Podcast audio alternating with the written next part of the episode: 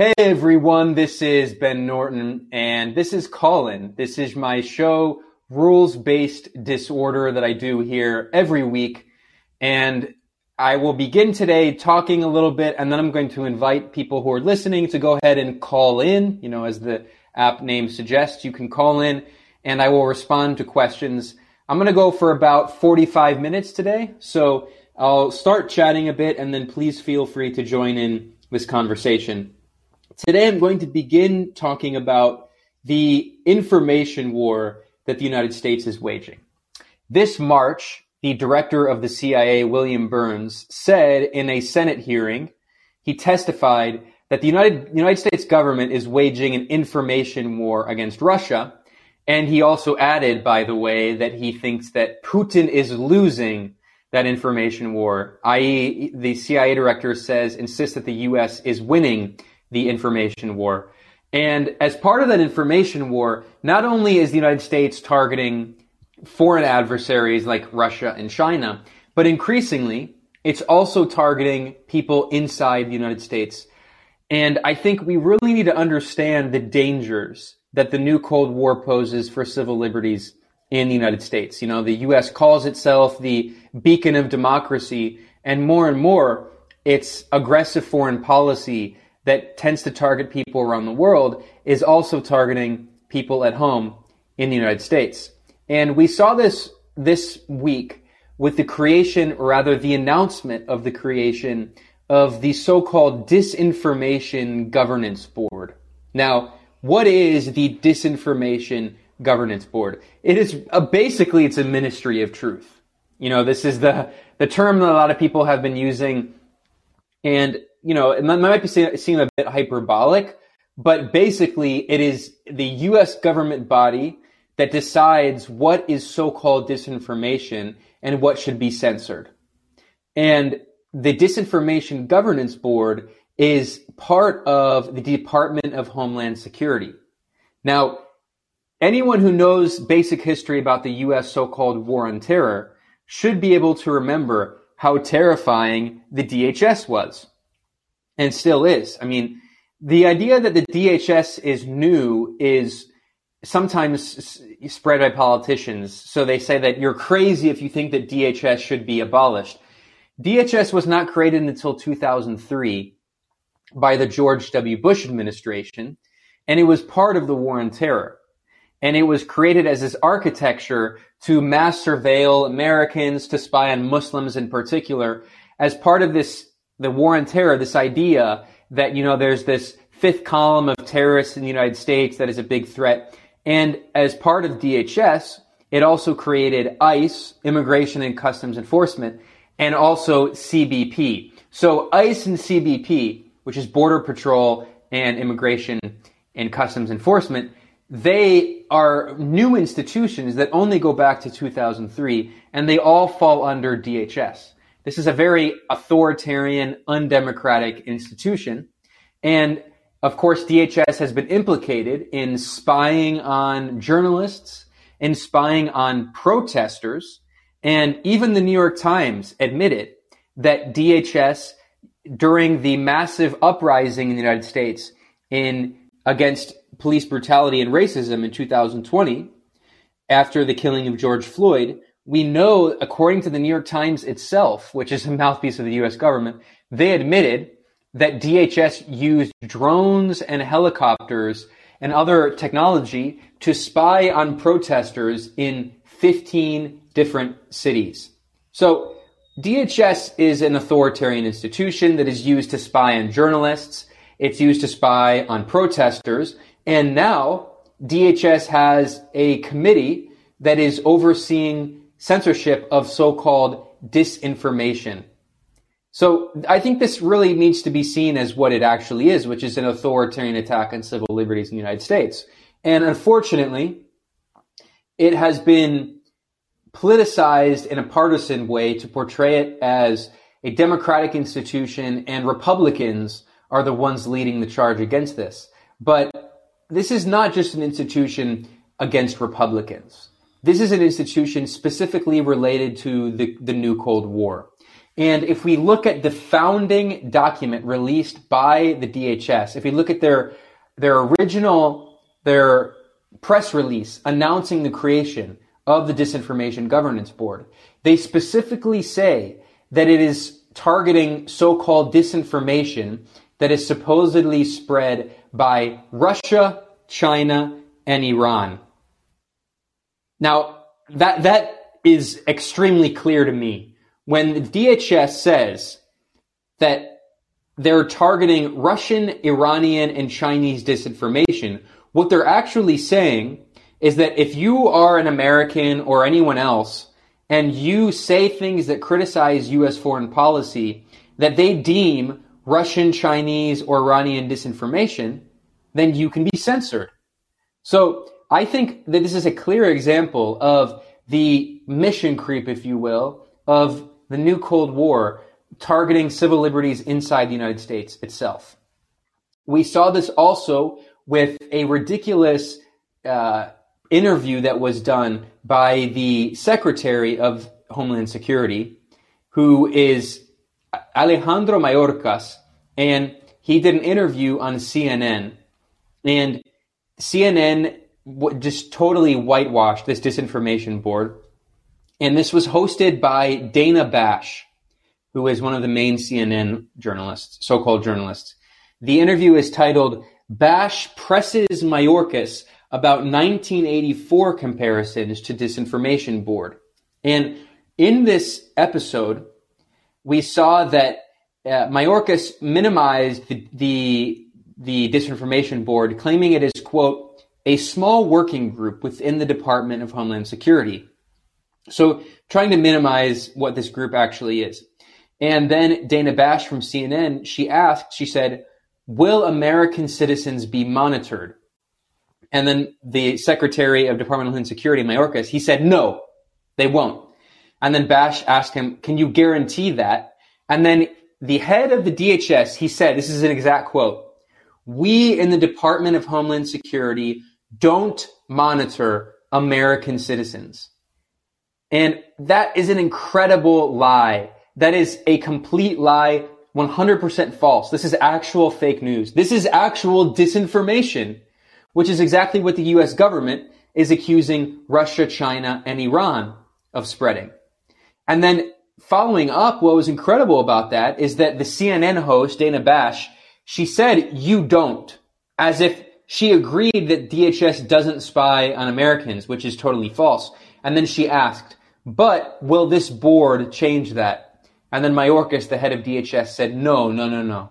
So this is disinformation from the mouth of the secretary of DHS, which is overseeing the disinformation board.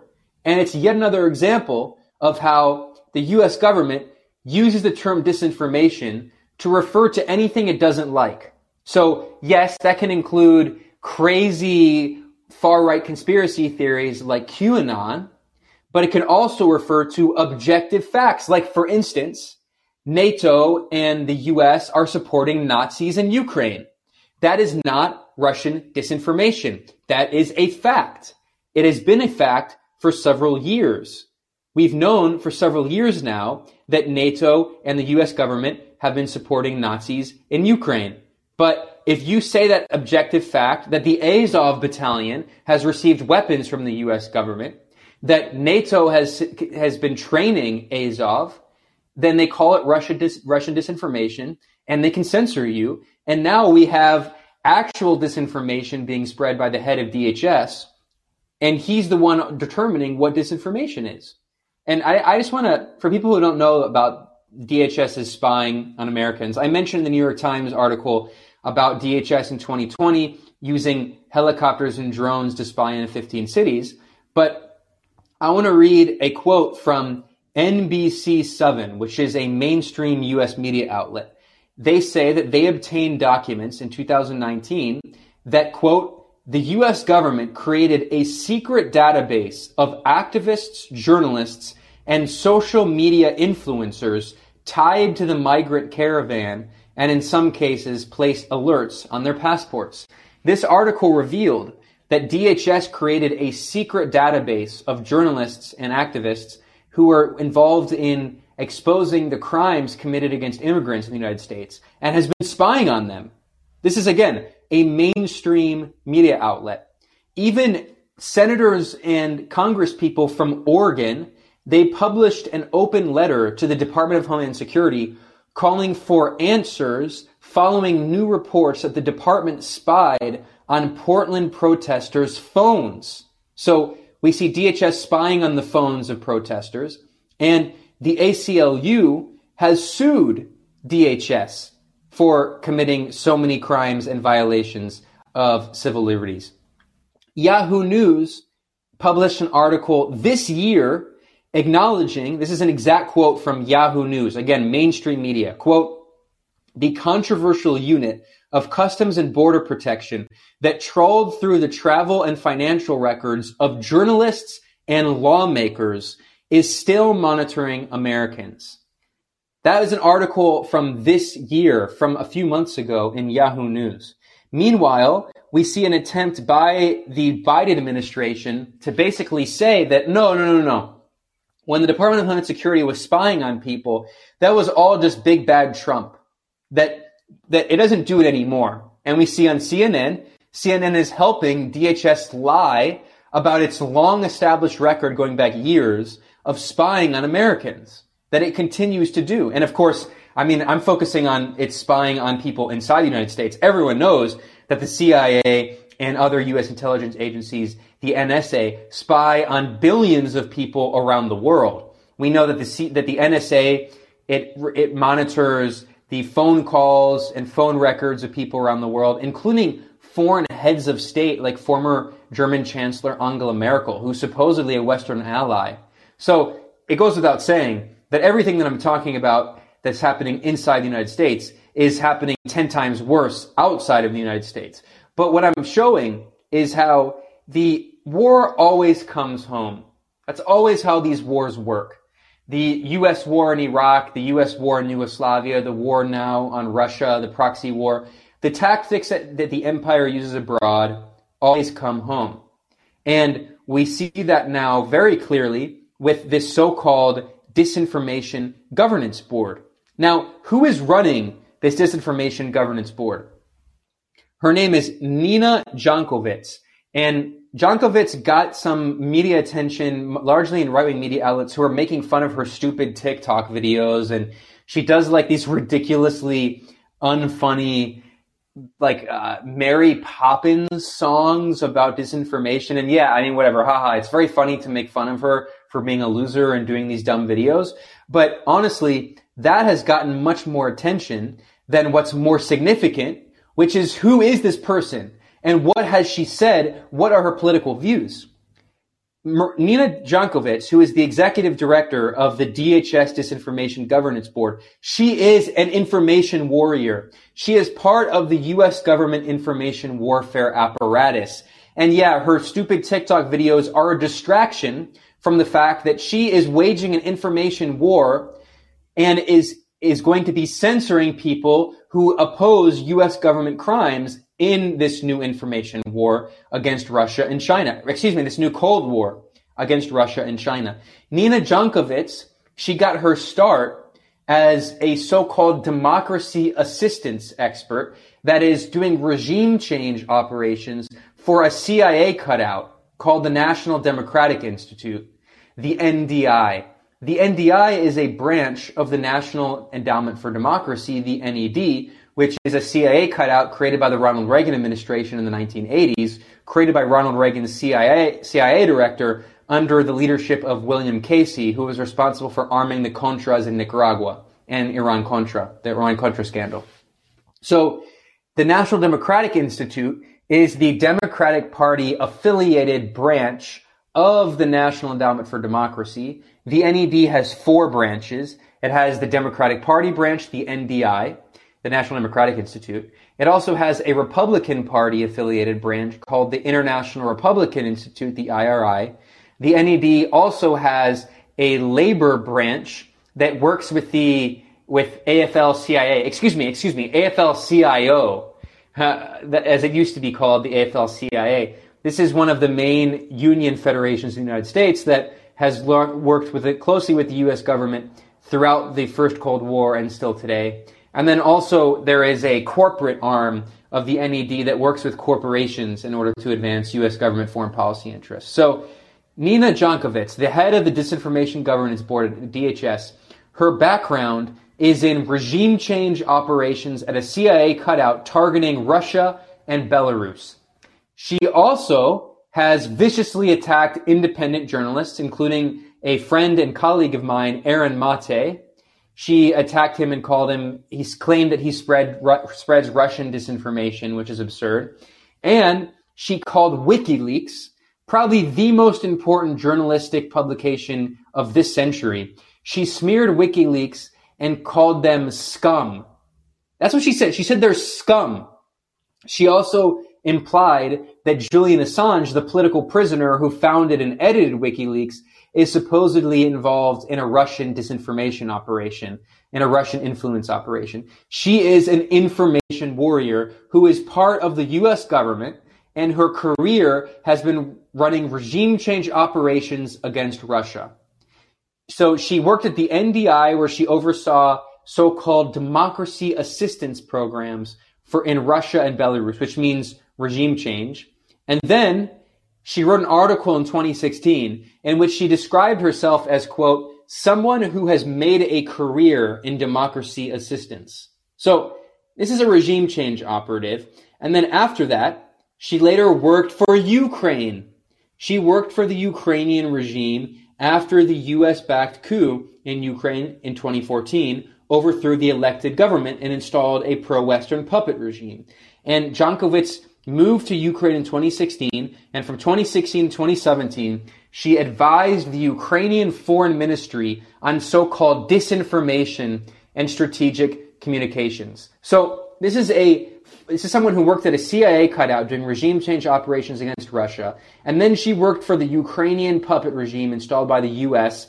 And now she is the head of the so-called Disinformation Governance Board at the, De- the Department of Homeland Security, which is notorious for spying on and violating the civil liberties of people in the United States. I mean, this is as dystopian as it gets. She has now rebranded as a so-called disinformation expert, as many Democrats did when Donald Trump was elected, because of course the Democratic Party tried to have this narrative that Donald Trump only won the election because of Russian meddling, supposedly, and because of so-called Russian dis- disinformation, not because Hillary Clinton was extremely unpopular and a neoliberal corrupt warmonger. No, not because of that. It's because of the dastardly Russians. And like many people who had been involved in these regime change operations, Nina Jankowicz, she rebranded herself from a democracy assistance that is regime change uh, operative into a disinformation expert. And she just published a book that I think really exposes what we're living through right now. In 2020, Nina, Nina Jankowicz published a book titled How to Lose the Information War, Russia, Fake News, and the Future of Conflict. And when she wrote that book, she was a fellow in so-called disinformation, which is ironic. I mean, because she actually is an expert in actually propagating disinformation and she worked at the so-called Wilson Center, which is a U.S. government-funded think tank. So why did I talk about that in her book? Because her book is, it literally uses the word information war. She is an information warrior. She is part of the U.S. government information war, not only targeting China, Russia, and Iran, as DHS specifically singled out in its press release, and as Alejandro Mayorkas, the Secretary of Department of Homeland Security, as he said in his CNN interview, he singled out China, Russia, and Iran. And now this disinformation so-called expert who's a, an information warrior is going to be overseeing censorship of anyone deemed supposedly spreading Russian, Chinese, or Iranian disinformation, which means if you criticize the US war machine, good luck. And we've seen in, in the days following this announcement, we saw PayPal blocked numerous media outlets that are, what unifies them? They are all left-wing, anti-imperialist, independent media outlets, including Consortium News, one of the most important media outlets that exposed Russiagate as, as an actual disinformation campaign backed by the U.S. government and the CIA. And Consortium News has done great reporting going back to the Iran Contra scandal and the role of the CIA in using drugs to fund its operations to fund fascist death squads in Central America. And also we saw that that Mint Press News was blocked from using from using PayPal and Mnar Muhawesh, who's a friend of mine, great journalist and the editor, Mnar Muhawesh, she was banned from using her personal PayPal account. So we see that the US government is clearly pressuring these large big tech companies that are all US government contractors and have a revolving door with the government. They're clearly being pressured to censor journalists and block journalists from using their platforms if they expose the crimes of US foreign policy. And unfortunately, we see Democrats are trying to pretend like anyone against the Disinformation Governance Board, this US government Ministry of Truth, is a crazy Trumpist right wing Republican. And meanwhile, Republicans are trying to portray this as some de- Democrat, supposedly left wing policy. It's not. This is an authoritarian policy of the new Cold War targeting anyone who dissents. And I think it's very dangerous. And that's why I wanted, I wanted to begin this episode today talking about uh, why I think we need to look into who these people are running these very authoritarian and dystopian government agencies and how the tactics that the U.S. has used, used around the world are once again coming home.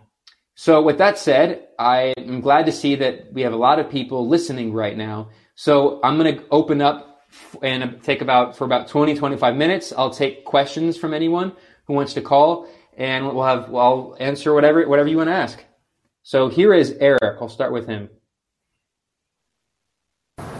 Hello, Ben. How are you? I'm good.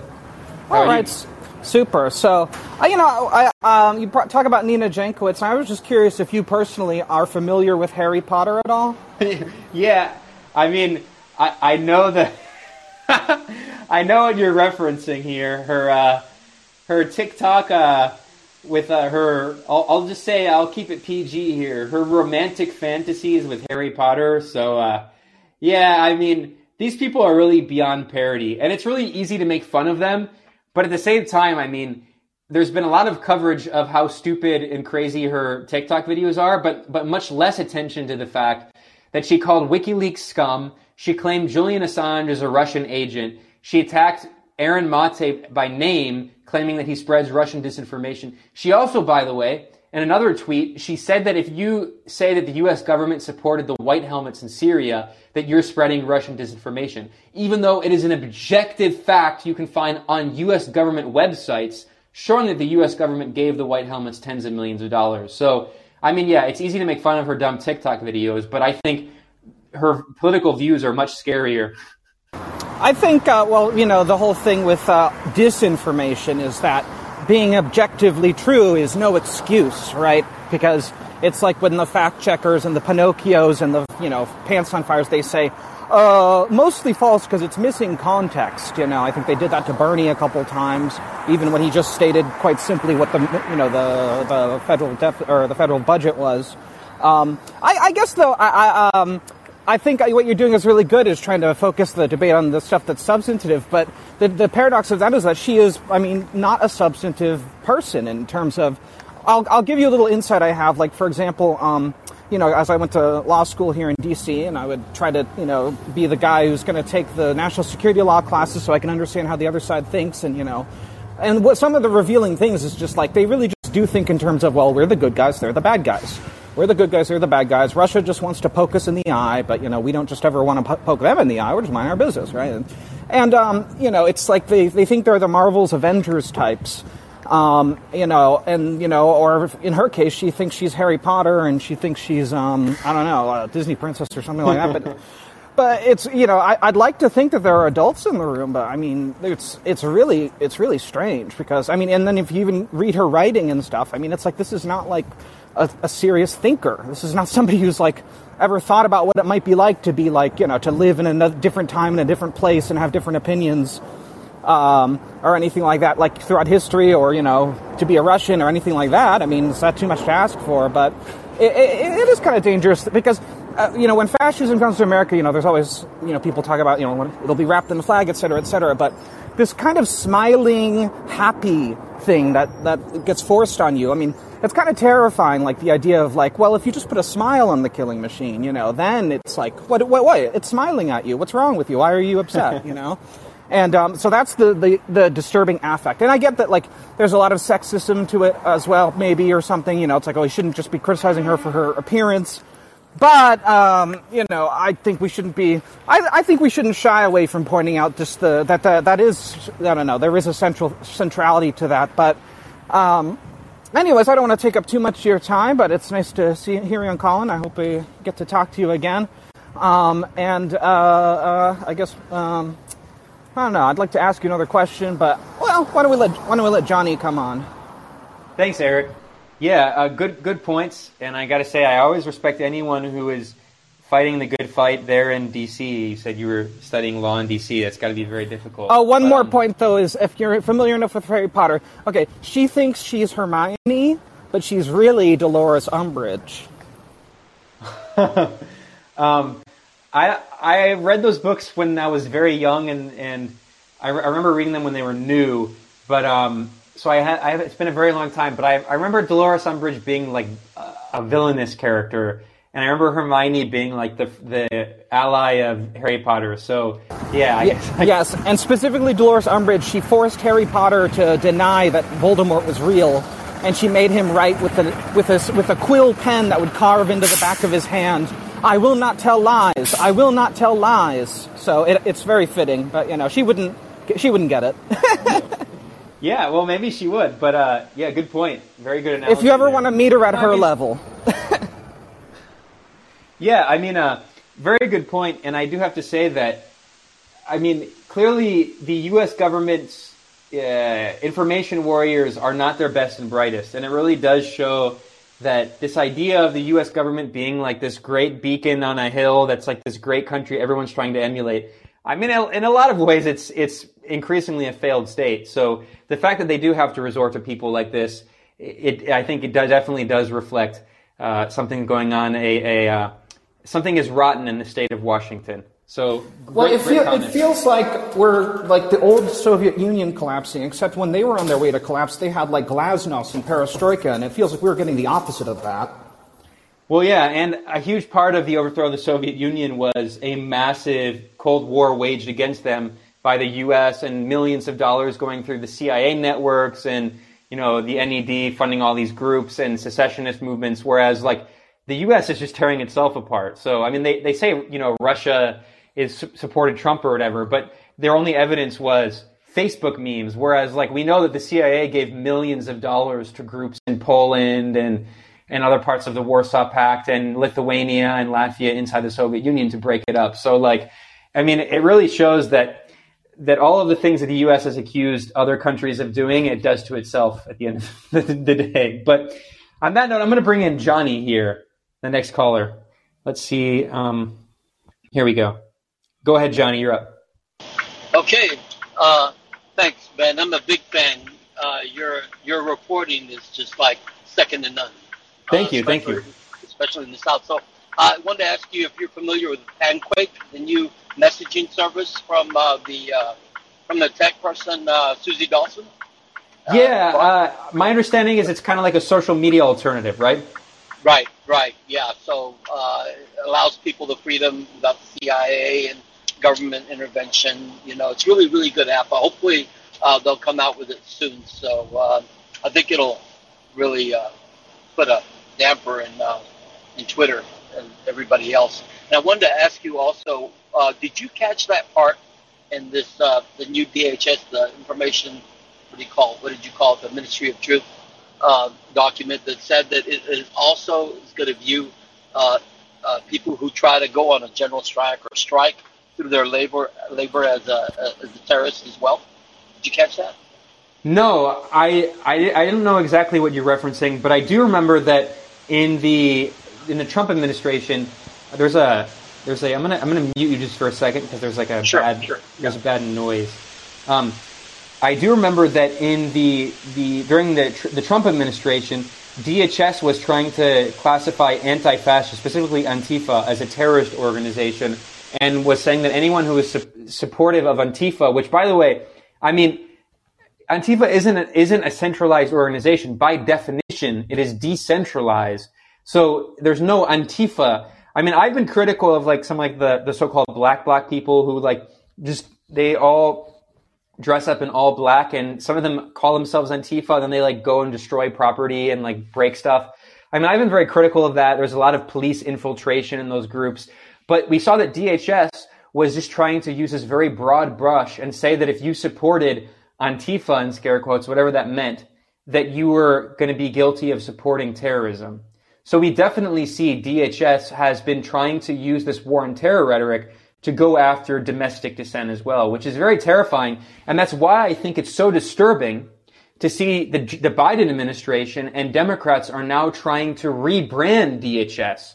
And in the opening statement, the press release that DHS published about the Disinformation Governance Board, they claimed that it was going to be against so-called Russian, Chinese, and Iranian disinformation. They also said that it was going to be against infor- disinformation about immigration and what they, I think what they were doing very clearly there, and the Secretary of Homeland Security, Mayorkas, reiterated this in his CNN interview. What, what he's trying to hint at is he's trying to tell Democrats, oh, don't worry, this disinformation governance board is going to censor fake news from Republicans about you know, immigrants supposedly carrying out terrorist attacks or, you know, killing people or whatever. So that's part of this very cynical campaign by the Biden administration to try to rebrand DHS as like a an anti-extremist organization going after far-right extremists, even though just a few years ago they were trying to call anti-fascist terrorists. I mean, it it's very disturbing to me to see that just a few years after we saw some mainstream Democrats like Alexandria Ocasio Cortez rightfully call for abolishing DHS. I mean, I think she should continue doing that, but unfortunately, she's been quiet about that since. And now we see some other Democrats who are praising DHS for creating a ministry of truth. It, it really shows how short sighted the attention span or the, the consciousness is of a lot of these politicians in, in Washington. And in, in two years, they can do a complete 180. But I'll, I'll, I'll go back to you here, Johnny. Uh, no, no, thanks. That was that was really good. Uh, appreciate your insight and your perspective. Uh, that's really all I have to say. Thanks. Okay, great. Thanks, Johnny. Yeah, and, and I'll say anyone who wants to, to jump in here, i am going to do about 10 more minutes. So if anyone wants to jump in for any questions, I'll go ahead and answer them. But I mean, just while I'm waiting for people to jump in, I, I, I'll also add that the Department of Homeland Security did something really crazy that people have kind of forgotten about, but this was in, during the Trump administration. The DHS published this very weird press release in 2014 that echoed the so-called 14 words slogan that's used by white supremacists and neo-Nazis. It was very weird and it was very clear that there were far-right extremist forces fascist, white supremacists in DHS who were able to spread, who were able to, excuse me, to publish this press release. And you can still find it on the DHS website. And it is titled, We Must Secure the Border and Build the Wall to Make America Safe Again. So this is 14 words and the wording is a direct reference to the white supremacist slogan of we must secure a future for our white children or whatever. So, I mean, clearly this was a sign by fascist forces within DHS that they're on board, like, with this agenda.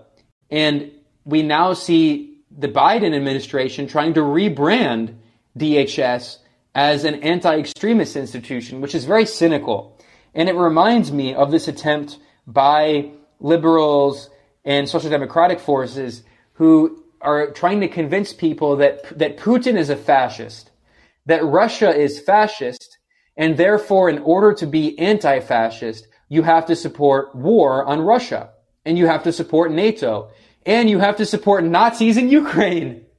So we've even seen this insane disinformation campaign that there are no Nazis in Ukraine. If you say there are Nazis in Ukraine, then you're guilty of spreading Russian disinformation. In fact, Russia are the Russians are the real fascists, and to be anti-fascist, you have to support the Azov Battalion, which is a neo-Nazi group that uses neo-Nazi symbols and white supremacist symbols, and was incorporated into the Ukrainian National Guard after the U.S.-backed coup in Ukraine in 2014. So it's just really shocking to see how a narrative that that that the Democrats or Republicans, because Republicans do the same thing, of course, that when Republicans are in power, Democrats will say these narratives that sometimes are true, like there are fascists in DHS and DHS should be abolished. I agree with that.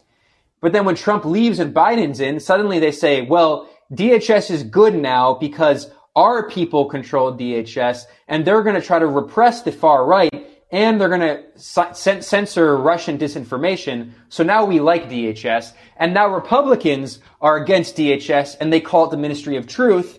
Even though when Trump was in charge, they supported DHS sending forces, eh, DHS troops, police, that is, DHS police, which are like, I mean, that's a secret police basically, to p- repress protests against police brutality and racism.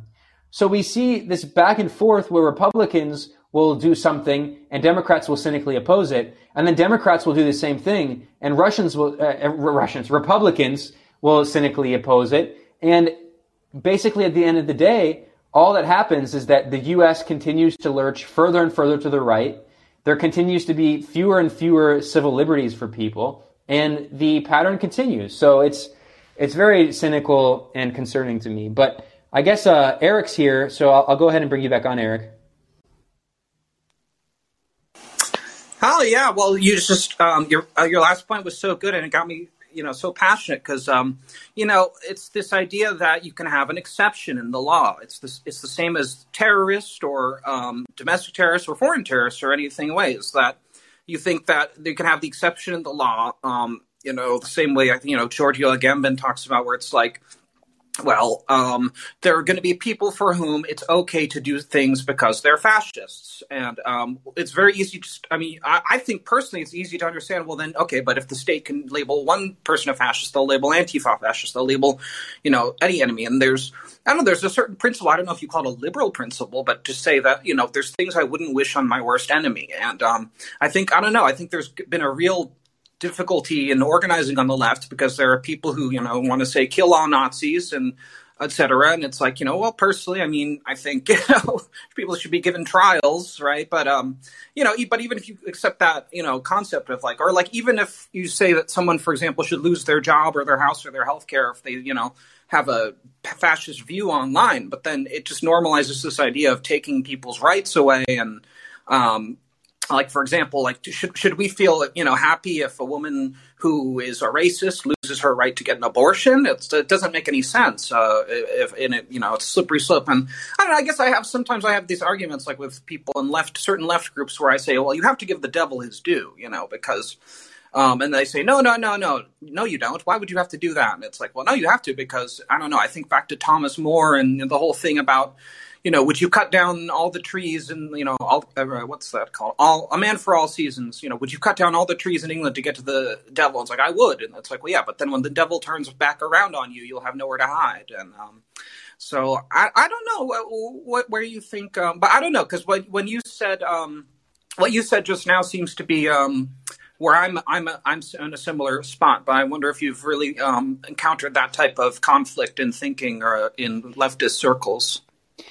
Yeah, this this is a great question, and there's there's a difficult debate about it. I mean, I'll be honest, I'm not a free speech absolutist, but in the context of the U.S. government, I think we have to err on the side of being as careful as possible because the reality is that in the entire modern history of the United States government, the U.S. has used the the any anytime it has the opportunity to to repress the civil liberties of right wing extremists, they always use that to go after the left.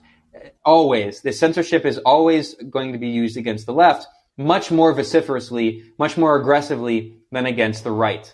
So there were a lot of people who were very happy, for instance, once Alex Jones, who I think is not only a complete psycho, but I also think Alex Jones is a very shady, suspicious person who could potentially ha- even have links to some of these government institutions because he's certainly been useful in in trying to discredit some things that are very real by trying to make them seem like crazy conspiracy theories. And you know, he's very close to the Republican Party and Donald Trump and all of that. So anyway, there were a lot of people on the left who celebrated when Alex Jones was was censored. And as as abhorrent and horrible as I think he is, you I mean, if you do give a precedent to the US government or to these big Silicon Valley corporations, which are all US government contractors, they can and they will use that to go against the left and especially against anti-war voices and anti-imperialists. They always do. So, well, I make it clear, I'm not a libertarian. I, I believe in a strong state, but I also understand that the U.S. state is not a worker state at all. It is controlled by billionaire oligarchs and it is controlled by unaccountable intelligence agencies and they can and will use any tools they have to silence dissent. So I agree that although I'm, I'm not going to be like people in the ACLU who go out and openly defend the speech of Nazis and fascists, I'm not. I'm, i think that's a waste of time and resources. They don't. We don't. They don't need us to defend them. That's ridiculous. They're our enemies. They're horrible. They're enemies of humanity. I think we do need to understand that this this this narrative that's used by Democrats sometimes that says, well, now DHS is good because it's repressing the far right. Well, I mean, they might say they're repressing fascists, but still the majority of what they do is going to be going after the left, as we saw with DHS spying on Black Lives Matter protests. So um, I'm going to bring on Willem here. Uh, Willem, Willem. Um, go ahead. Hey, Ben. How you doing? All right. Um, I think the U.S. is like when we look back, when people look back in a hundred years, they're going to see this country as like the biggest waste of human potential ever. Like it's so such a wealthy country, but there's like trillions that have gone into just propping up this deflating empire. Like there's people, homeless people ev- in every damn city. People are, are going without health insurance, without how, without like relief from debt. I mean, it's just like there's just so many people that could be lifted up to make this country like have you know people living their their full potentials and like yet like we see this these desperate moves like from the DHS um, being initiated to try to control people's uh, understanding of things and try to limit like the number of voices that we hear and like, I just wonder when people are going to wake up that this is just a rotten uh, duopoly of two parties that don't serve them. They're they're like abusive exes that we keep on going back to back and forth from. Um, do you think that people are going to wake up, or or what? I mean, just with this abortion leak, uh, this this uh, Supreme Court leak, and and this Ministry of Truth. I mean, it's it's just like a sign of desperation. Um, and and like China, I'm not a big fan of like a bunch of things that they do, but they lifted millions of people out of poverty because they like they focused on that. They focused the resources on that, and and this is just ridiculous. Yeah, great comment. And and I'll say um, this is going to be my last my last uh, response here and I'm going to end this call. But I'm, I'm going to do another one of these tomorrow, just because I, I have to run in a few minutes here. But um, I'm going to do another call-in stream tomorrow for anyone who, if you have other questions and you want to join in, I'll do that.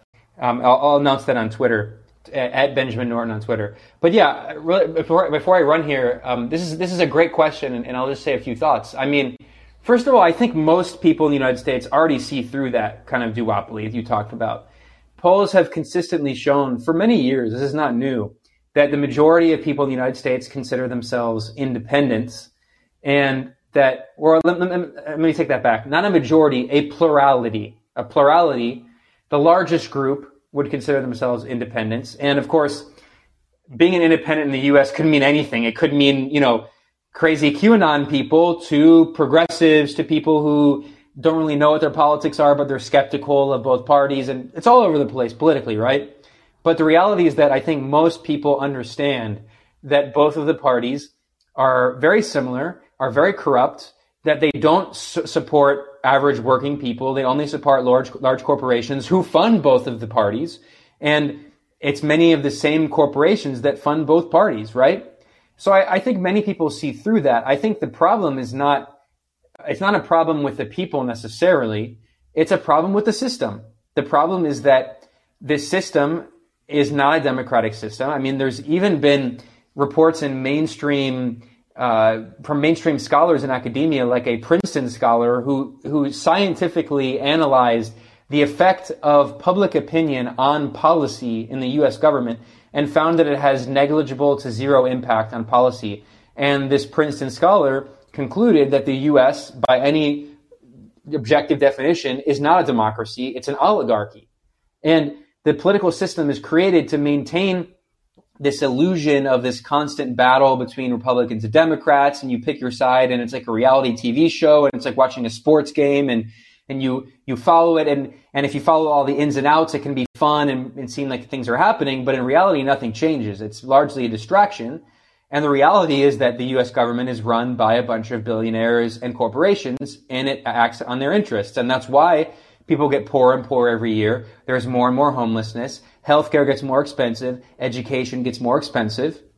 And I think most people kind of intuitively recognize that. But I think the, the problem is that there is a lot of nihilism.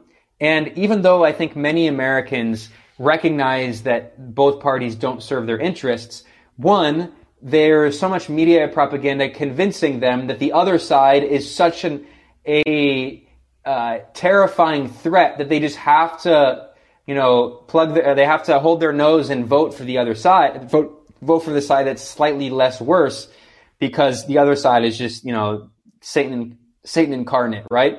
And clearly that's a very effective tactic, but it's also because a lot of people don't believe that there is an alternative.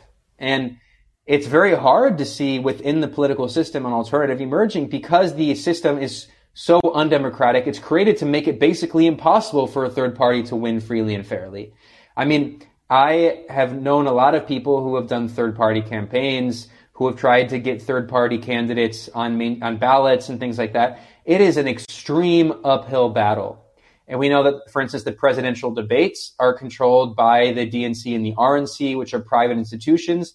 And then they're also controlled by the corporate media networks that broadcast them, and they prevent third party candidates from participating in the debates. So at every single level, from the fundraising level all, all the way down, every institution is created to maintain this duopoly's chokehold on the political system. And of course, all the large corporations fund them. It does, I understand why people see, feel very powerless and nihilistic and they don't think the system can change. But what I often say is, look, as difficult and as hard as uh, undemocratic and authoritarian the system is, there have also been much more brutally violent undemocratic systems like slavery. And I think, you know, a lot of people who were enslaved for hundreds of years, they and their family members and, and generations following them thought it would be an extremely grueling, difficult task to overthrow the slave system. And of course, it took a long period of struggle, but they eventually succeeded in doing so. And of course, they replaced it with another kind of slavery instead of chattel slavery, wage slavery, which, you know, is capitalism. But I, I think, you know, we have to think of things in that historical context and not allow ourselves to be overwhelmed by how difficult the struggle is today, because the reality is that throughout history, people have overcome more difficult circumstances than we are in right now. And as bad as it is, it has been worse. And if people in worse circumstances have been able to, you know, have revolutions and overthrow unjust systems, I think we certainly can too. So, you know, that's the revolutionary optimism, if you will, right? Pessimism of the intellect, optimism of the will. I, I truly do think that it's an historical inevitability that these undemocratic systems are ine- inevitably going to collapse largely because of their own internal contradictions.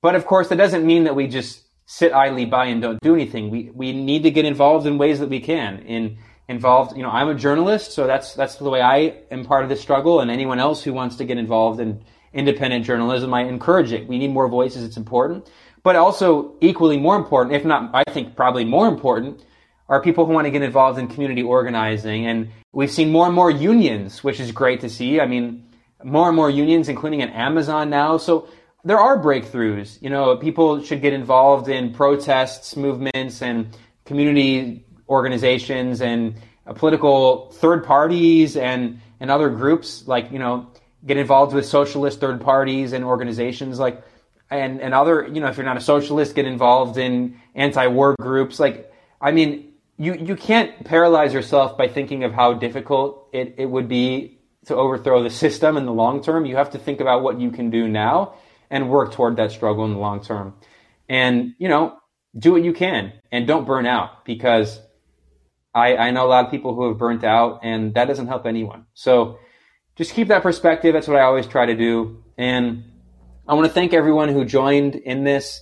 Um, I'm gonna. I think I'm gonna do another one of these tomorrow and uh, do one and just have a call. I'm gonna post on Twitter and say anyone who wants to ask questions.